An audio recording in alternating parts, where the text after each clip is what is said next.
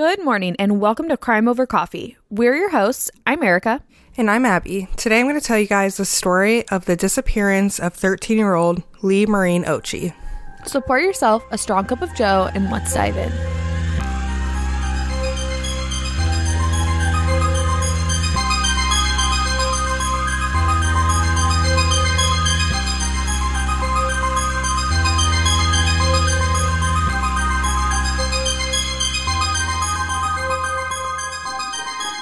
In August of 1992, Leigh Marine Occhi lived at home in Tupelo, Mississippi with her mother, Vicki Felton. Her parents had divorced in 1981, and her dad was in the United States Army. Her mom was currently married to Barney Yarborough, but at the time in August of 1992, they were separated. So it's just the two of them living at home alone. Vicki had remarried Barney Yarborough previously, and they had been living together until about a month or so before August of 1992, and they separated. So at the home in Tupelo, it's now just Leigh and Vicki. Leigh had just turned 13 on August 21st of 1992. Her dad in an interview describes her as a smart, sweet little girl and saying that she loved to be hugged, she liked pizza and dogs. So a typical 13 year old loving her dogs. Yep. I thought it was really cute, though, that he said she loved to be hugged. That's just the sweetest thing. That is really cute. On the 27th, Leigh and her mom woke up and had breakfast together. Leigh had stayed in her mom's bed. During this time, Hurricane Andrew was hitting uh, Florida really hard and it was bringing up storms to Mississippi as well. That night in particular, there's a lot of thunder and lightning happening, and Leigh was kind of scared of storms. So she stayed with her mom in her mom's bed. But like I said, they got up, they had breakfast together, and at about 7:40 a.m., Vicki, the mom, had decided that Leigh was going to get to stay home by herself for the day while she worked. And this was apparently the first time she was okay with this. First time Leigh would be staying by herself. She was 13. Her mom only worked a mile and a half away, so she figured everything should be okay. I'm a little nervous. I mean, I know that I was staying home alone by the time that I was 13, but I'm a little nervous because obviously this story is on our podcast so i just get that eerie feeling when you're talking about the fact that she's going to be staying home alone Yeah, I find this very interesting, and it's something I kind of like went off on a tangent with because I was like, huh. Because I definitely was home by myself at that age, and it was, I mean, it was fine. And Tupelo is considered a small town where nothing bad ever happens, which, as we've said so many times before, you can't really just assume that. But it did have a low crime rate, and it seemed safe. Um, and then I was looking at Reddit because I like to go and do my research and then go to the Reddit page and just kind of see what other people are saying. And someone made a comment about the laws and how old a child can be to legally be home by themselves. And there's actually not a lot of laws for that. Most states don't have any laws. I did see that in Illinois, they have to be at least 14. And then Maryland, it's eight, which is really young. yeah it makes sense that there could be laws about that though i do know that there's not a lot of states that have that law it's just basically as long as the child is not being neglected mm-hmm. then they're good to go And I think it makes a difference on the child themselves, if they're more mature or not. I went and found this article about it, and they're talking about different ages and tr- kind of trying to give a good bracket for it. But they had some tips if you do have your child staying home by themselves. And most of them are the ones that you hear about, like common sense ones, like have their name and address memorized. Don't open the door for any strangers, which I don't think they should probably open the door for anybody unless it's like grandma. the rule when i was home alone was not to answer the door to any strangers and not to answer the phone unless it was my mom or dad that like it was their number popping up mm-hmm. because there was a tiny screen on our cordless phone that like had the number on it Yeah, and they likely didn't have that because it was 1992. I don't know if they had caller ID. i doubt they did back then I can't imagine they did.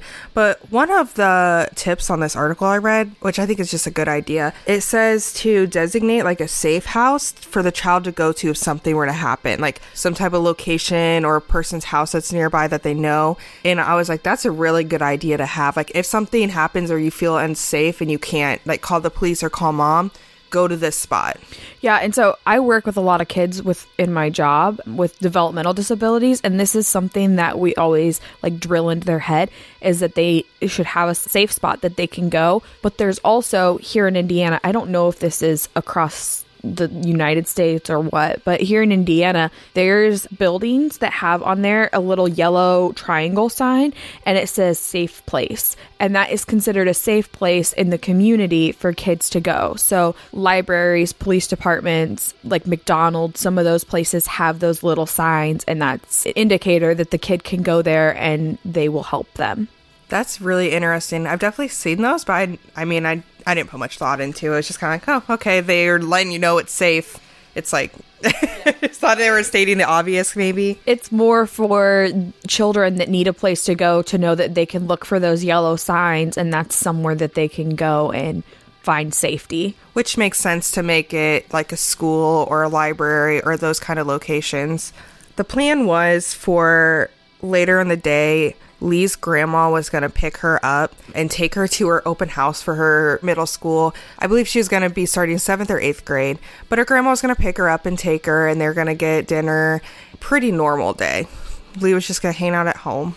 I did see a lot of people commenting about the fact that Leigh didn't just go to her grandma's house when her grandma lived so close if she was going to be picking her up later and why she stayed home alone when that was an option. But I think you can look back now and say that, but I think at the time, I mean, it was she was 13, she was in middle school, it seemed okay. Well, and I'm wondering if it was kind of the mom's thought process. You know, the grandma is so close. I'm close because I'm at work only a mile and a half away. And she's 13. This is a good chance for her to learn some responsibility and to be kind of trusted to do this on her own. That that's your goal as a parent is to get your kids to be able to do things on their own and that's a, that's a step. So every parent has to take that step at some point and the mom was probably just like now's the time. Mm-hmm. And I I mean I don't see anything that weird about it, but looking back obviously, which I'm getting ahead of you guys. so I'm to continue the story because of the hurricane and the storms and stuff, Vicki called Leigh pretty early on after she got to work at 8:30. So she left at 7:40, was at work, and at 8:30 she called home to check on Leigh and make sure she's okay because there were some tornado warnings getting issued, and she wanted to check in. But Leigh does not answer the phone, and her mom's pretty worried instantly. She tries to call her again right after, and Leigh doesn't answer, so her mom heads home she was nervous enough about it that she just kind of was she told her boss i'm going to head home and check on my daughter. She's not answering. And that's something else. This case gets a lot of controversy with the mom i think and they talk about the fact that why would she be calling so early on? And they think it looks suspicious that she called so quickly after she went to work to check on her. I don't think it's suspicious. I mean i work with a lady that checks on her kids when they're home alone at least every hour so I know that when I was young and I would stay home alone, my mom would always she would call shortly after she arrived mm-hmm. at work to make sure that we were awake because my brother and I would sleep in all day if we could.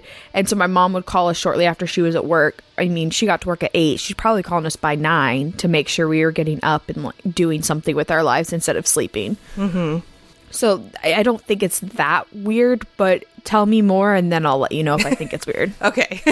so Vicki comes home and the garage door is open and the light in there is on, which is strange to her because she thought she shut it. And if the light's on, it was on one of the sensor ones. So it means it would have been activated just within the past couple minutes. The door to the house was also unlocked and all the lights were off.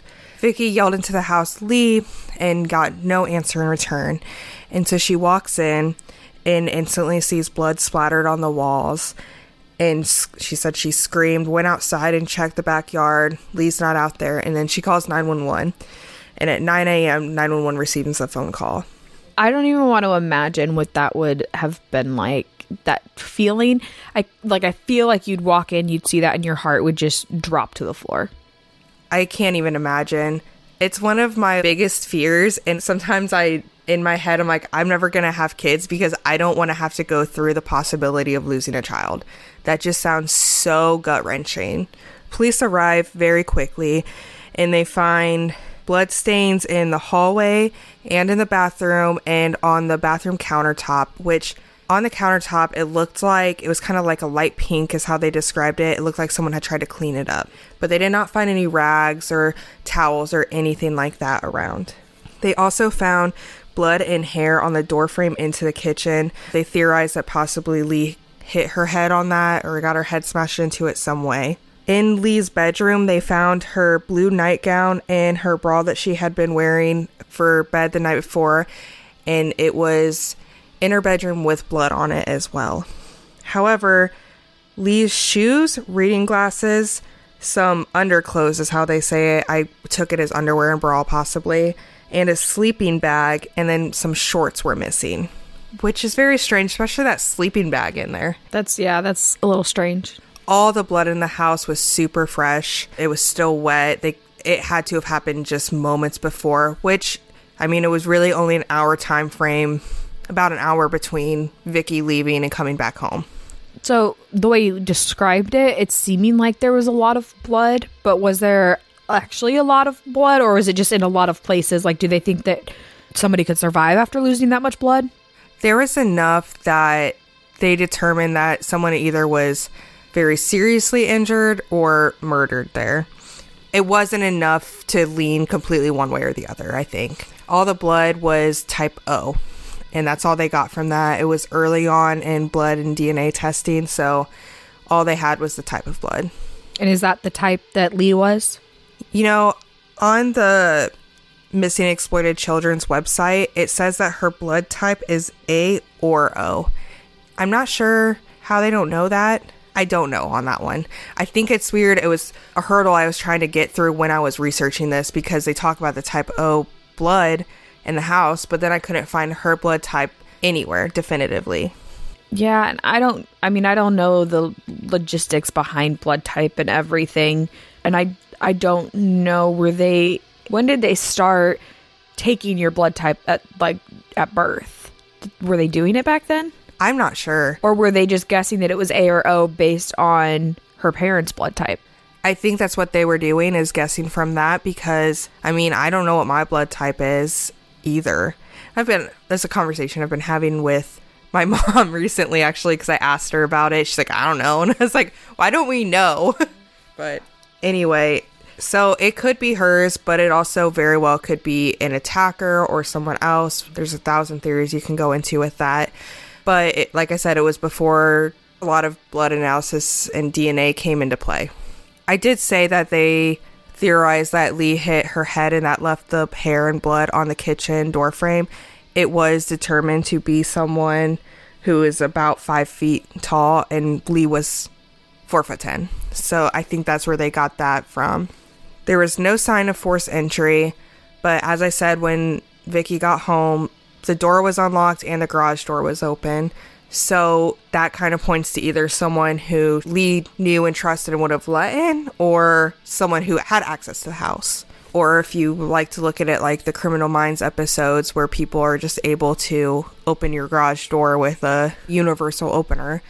Which is creepy and luckily i mean that's just a show but i know that they base their episodes off of some real life things which is creepy Yeah, I really do hope that you can't actually get an opener that opens other people's garages. Like, I hope they're specific to just yours.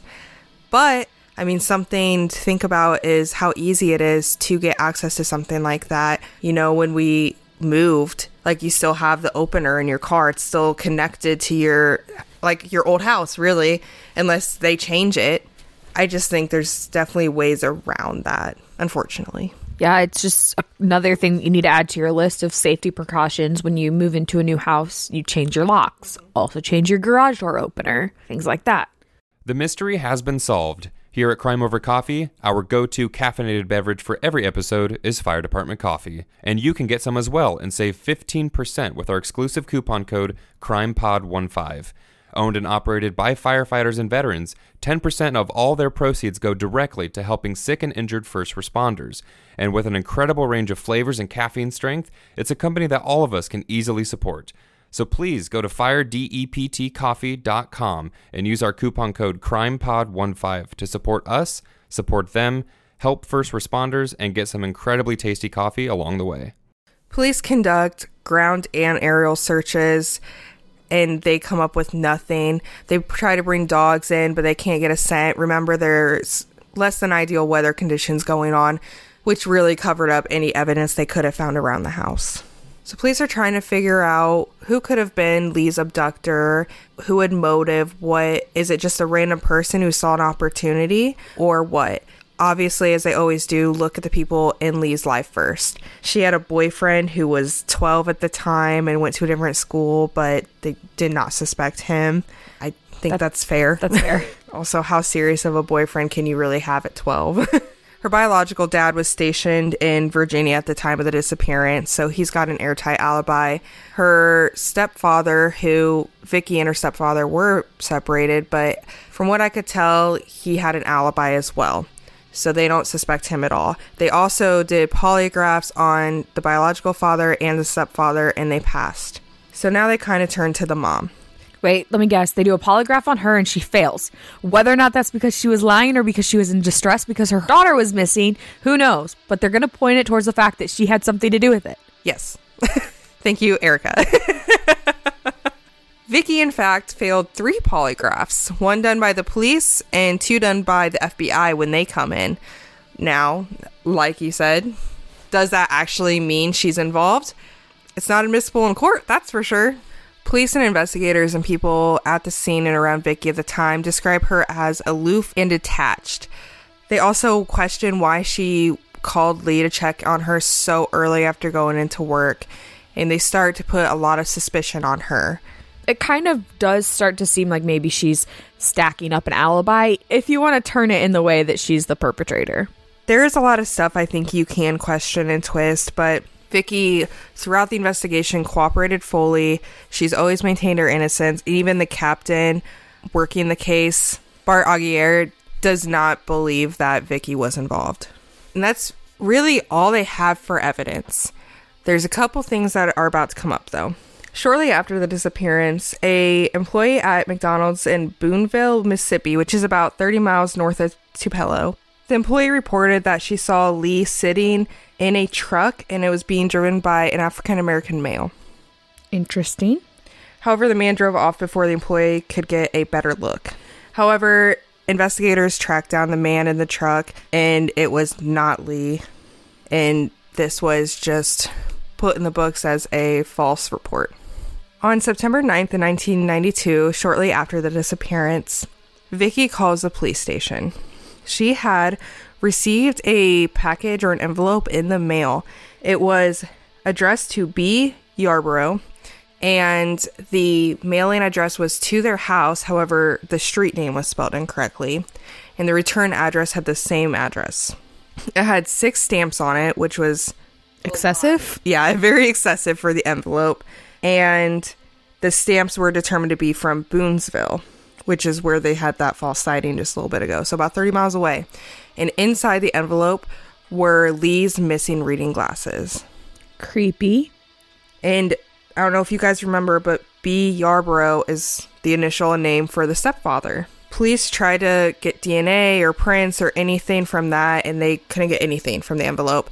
They said the stamps were used or stuck down with water, and like the envelope wasn't licked, it was all with water. But now, as I'm saying that, I'm thinking stamps don't need something to stick. Typically, they're already sticky.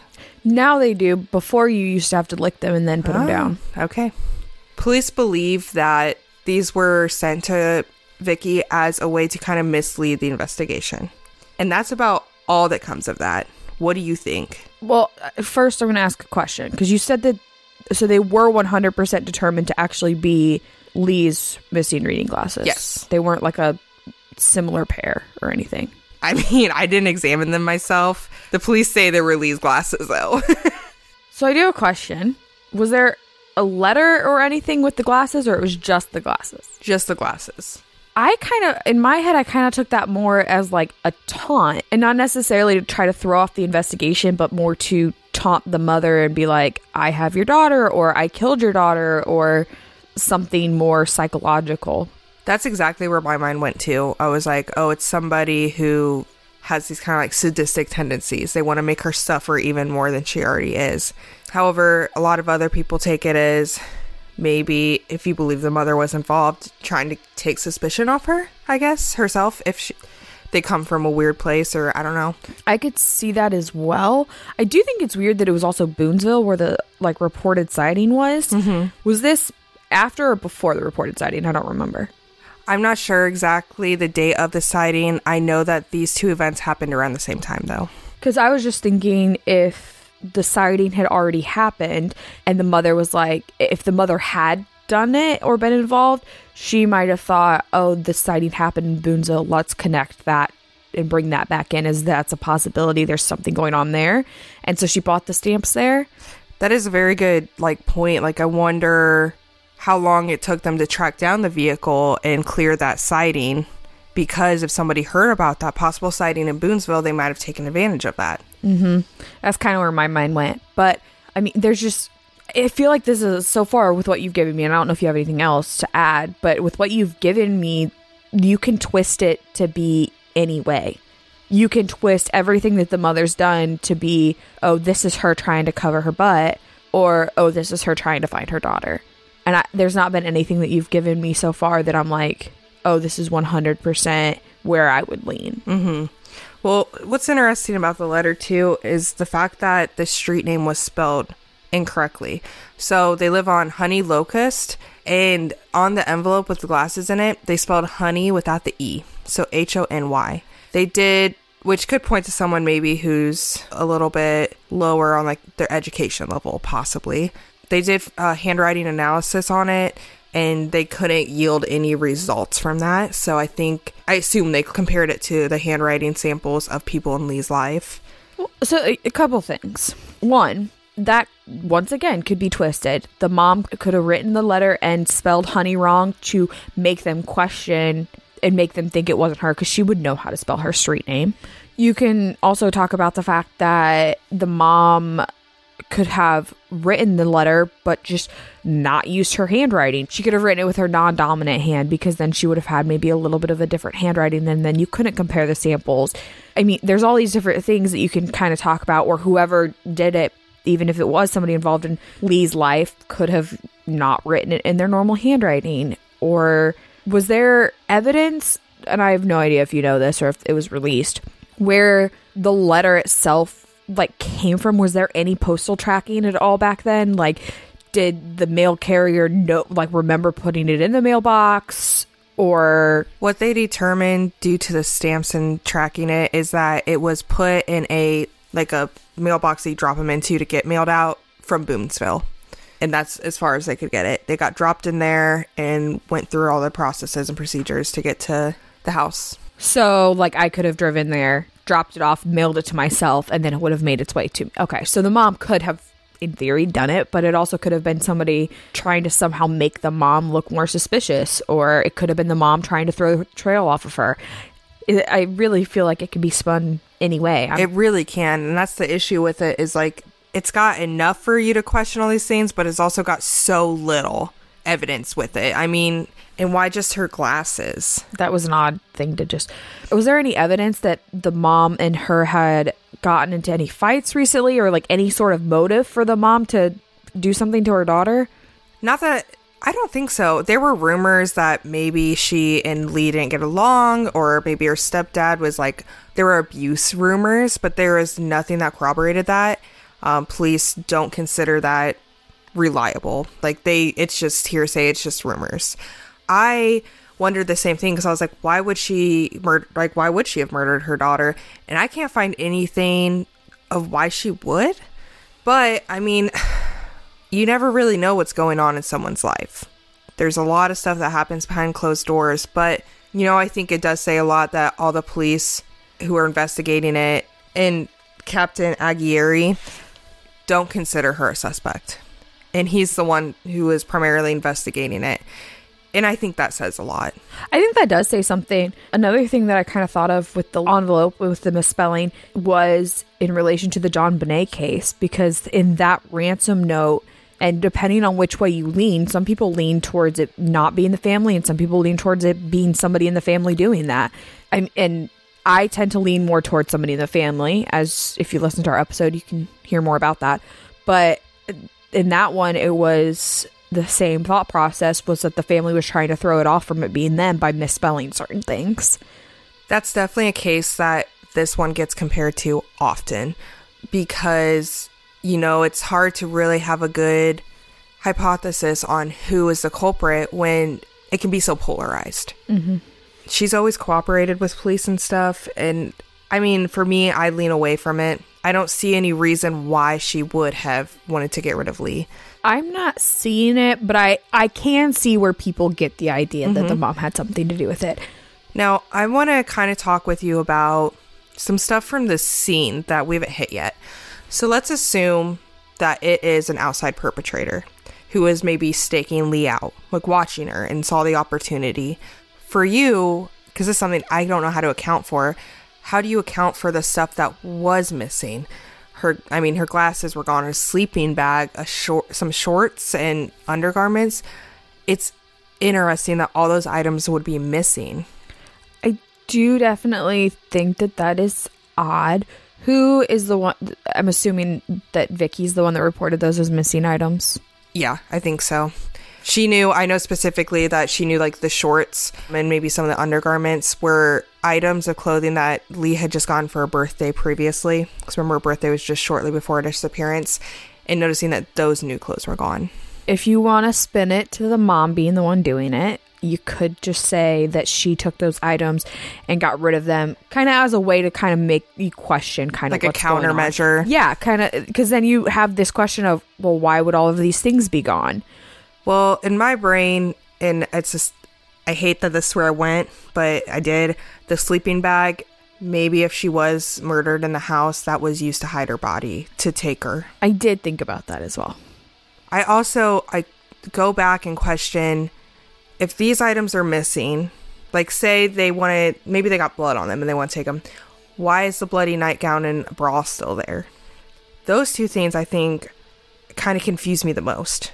I did see this person's comment on Reddit when I was reading through this case that I didn't even think about it, but I think it's very interesting. They talk about maybe her gown and bra were on the top of her like hamper or something, and the perpetrator grabbed it to try to wipe up the blood. That's possible. I thought that was very interesting. I was like, oh, that I could see that. Um, they're talking about because it's the nightgown and stuff that she was wearing. So either she, the perpetrator, undressed her, or she'd undressed before, but somehow those got the blood on them and got incorporated. So I think for me, I'm trying to figure out how. I think those are staples to kind of figure out what's going on because how did those fit into the story, to the crime, to what happened? For those of you who can't see, I can see I can see Erica's wheels turning in her head. Well, I was thinking more along the lines of that was what she was wearing when it happened, when something happened, and then the perpetrator undressed her and changed her clothing in order to move her in his their vehicle so as to not get a ton of blood in their vehicle. Makes sense. That was where m- my head went with it. I mean, why would you like? uh, And that's the thing with the clothes missing. Did they dress her in those, or did she change and put those on for the day, or how does that incorporate as well? I wonder. Because if she did change, I I think it makes sense that she had changed for the day, and the nightgown and bra maybe were just laying on the ground and got blood on them. And that's possible too, yeah. But maybe they did try because you said that there was like a spot somewhere that it looked like maybe they kind of started to wipe up blood. So maybe, and I kind of thought this in my head in regards to the mother being a possible suspect is if she accidentally ended up murdering her daughter for some reason.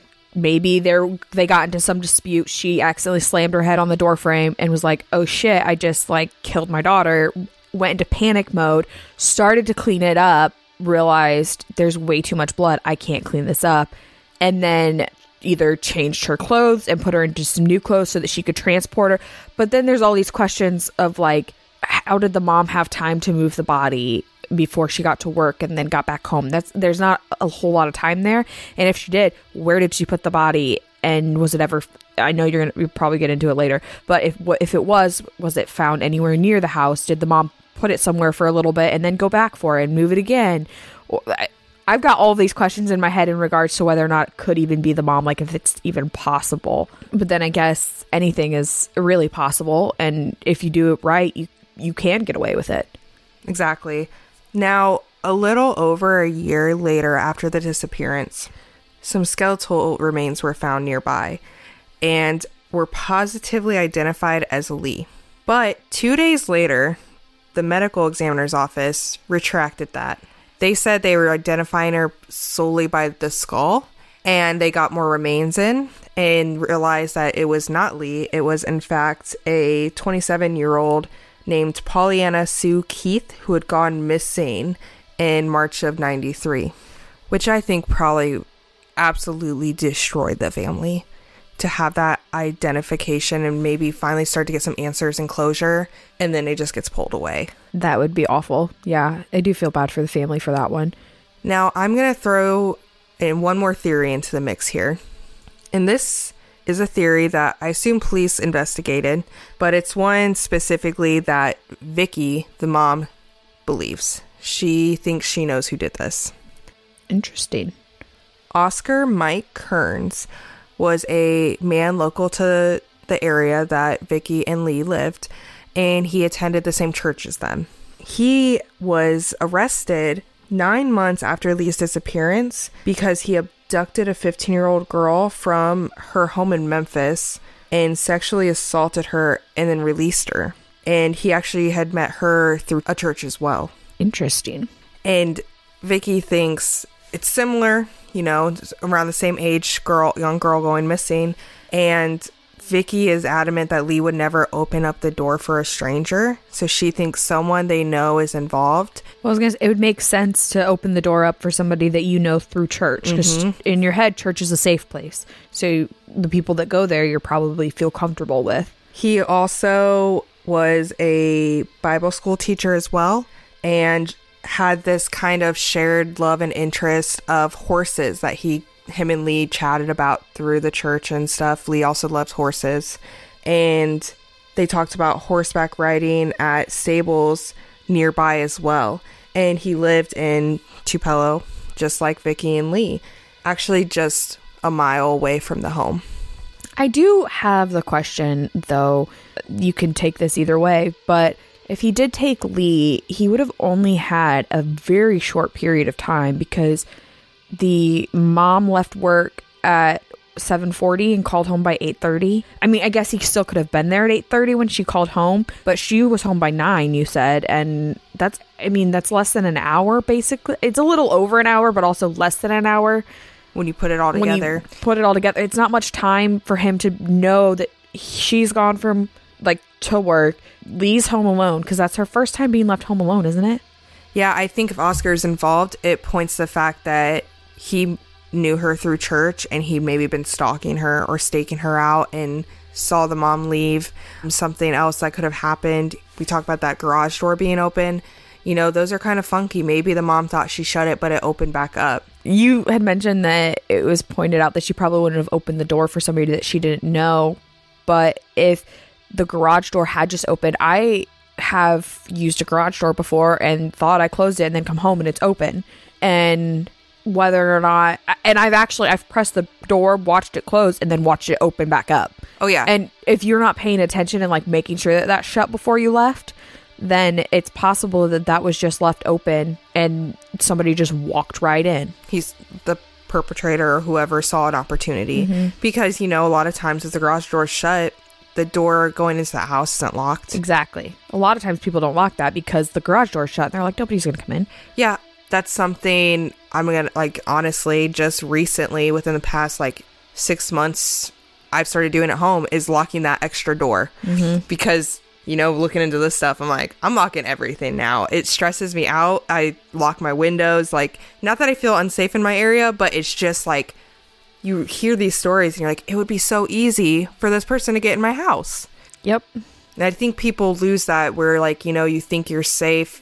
And, you know, hopefully you're in a location in an area that is a safe place, but those extra precautions are never going to hurt you. They're only going to help you. Yeah, absolutely.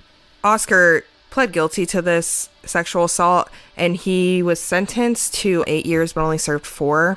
He was released and then a year and a half later kidnapped a married couple and raped the wife and then got sent back to prison. And he was scheduled to be released in 2019. So I assume he's out. Cool. I can't believe he only served 4 years for sexually assaulting a young girl. Did they ever ask him any questions in relation to Leigh? I don't know if they actually investigated him. I know that he's refused to be interviewed or polygraphed for it. But I think if you're the police in investigating a disappearance of a young girl, you can still go ask him. Yeah, I also think that denying a polygraph test isn't that telling because if you deny it, I mean, there's a lot of people that get in tr- like the mom failed the polygraph test 3 times. Mm-hmm. She could be innocent and just failed because of the distress that she was in. I mean, I think if I were in a situation like that, I would probably deny it too because at least it might make you look a little suspicious, but it's going to make you look a lot more suspicious if you fail it for some other reason. Yeah. You know, and people, even though it's not admissible in court, they use that to kind of sometimes rule out or rule in suspects. I'm just waiting for a day where somebody invents a serum and you take the serum and then you tell the truth. Like on um, Harry Potter. Yes. Where is this in our science We world? need, we all need a Severus Snape. we do. I just feel like that would help solve so many cases. to this day, Leigh's body has never been found. They've never arrested or convicted anybody for it. There was a time in August of 1997, so about five years after the disappearance, that police declared they had a suspect but wouldn't release who it was. And I mean, no one's been arrested or charged for anything, so I assume that either didn't pan out or they didn't have enough evidence to charge them. But we also don't know who that is. Yeah, I'm over here thinking it's not the mom. I lean away from her, like you I said do you too. do. I, I mean, there's some circumstantial evidence that I guess you could tie to her if you twist it right, but if you look at it black and white, I don't think that you can pin this on her if you start to think about all the logical things. Especially the fact that she went to work and then where did she put the bot? Like, there's all of these things, and so I I kind of think that either somebody she knew she let them in or that garage door just happened to accidentally get left open and somebody saw a chance and took it. There's a lot of talk and theories too on whether or not, since Leigh was home alone, maybe she invited a boy over or someone over, the wrong person. I don't know how much I put into that. I mean, it was before the age of like talking and chatting with people online. So I feel like anybody she invited over would have been someone from like school or something. And I can't envision a 12 year old boy, like, you know, they talk about her boyfriend at the time, being able to pull something like that off.